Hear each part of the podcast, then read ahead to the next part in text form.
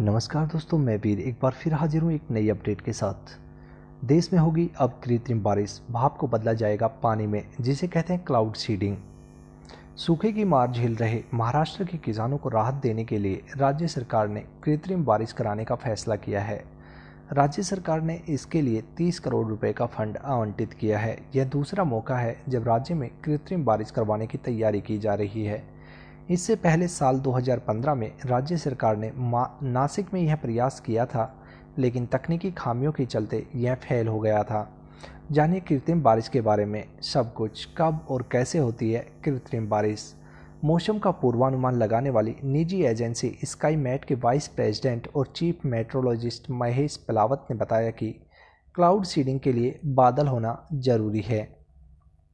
बिना बादल के क्लाउड सीडिंग नहीं की जा सकती। बादल बनने पर सिल्वर आयोडाइड और दूसरी चीज़ों का छिड़काव किया जाता है, जिससे भाप पानी की बूंदों में बदलती है। इसमें भारीपन आता है और गुरुत्वाकर्षण के कारण यह पानी की बूंदों के रूप में पृथ्वी पर गिरती है।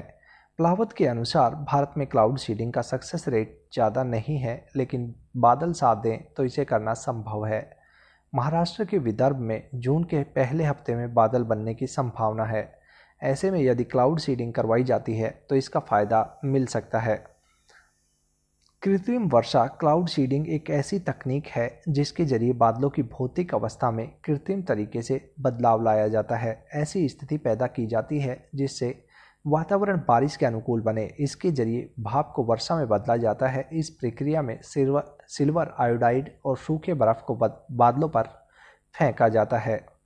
यह काम एयरक्राफ्ट या आर्टिलरी गन के ज़रिए होता है। कुछ शोधों के बाद हाइग्रोस्कोपिक मटेरियल जैसे नमक का भी इसमें इस्तेमाल होने लगा है। जल प्रबंधक अब इसे ठंड में स्नोफॉल बढ़ाने के लिए भी इस्तेमाल करने पर देखने लगे हैं। इस थ्योरी को सबसे पहले जर्नल इलेक्ट्रिक के विशेंट शेफर और नोबेल पुरस्कार विजेता इरविंग लैंगुई ने कंफर्म किया था। सेफर ने जुलाई 1946 में क्लाउड सीडिंग का सिद्धांत खोजा।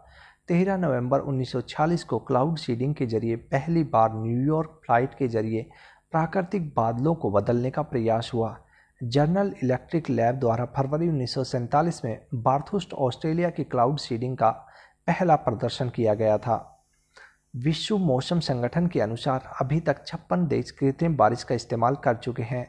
इसमें संयुक्त अरब अमीरात से लेकर चीन तक शामिल हैं। यूएई ने जहाँ पानी की कमी दूर करने के लिए इसका इस्तेमाल किया तो वहीं चाइना ने 2008 में समर ओलंपिक की ओपनिंग सेरेमनी से पहले प्रदूषण को ख़त्म करने के लिए इसका इस्तेमाल किया था। यूएस में इसकी रिपोर्ट के, इसकी रिसोर्ट के ज़रिए क्लाउड सीडिंग का इस्तेमाल स्नोफॉल के लिए भी किया जाता है। वहीं चाइना अब सूखे से बचने के लिए इस सिस्टम का इस्तेमाल कर रहा है। ऑस्ट्रेलिया, फ्रांस, स्पेन और यूएस सभी इस मैथ, मैथोलॉजी का परीक्षण कर चुके हैं। आबू धाबी डेजर्ट में भी इसका इस्तेमाल हो चुका है। हालाँकि बारिश होने के लिए यह ज़रूरी है कि वायुमंडल में थोड़ी नमी हो। इस प्रक्रिया को तीन चरणों में पूरा कर सकते हैं। पहले चरण में हलचल पैदा की जाती है, दूसरे चरण में बिल्डिंग अप कहलाता है और तीसरा चरण केमिकल छोड़ा जाता है।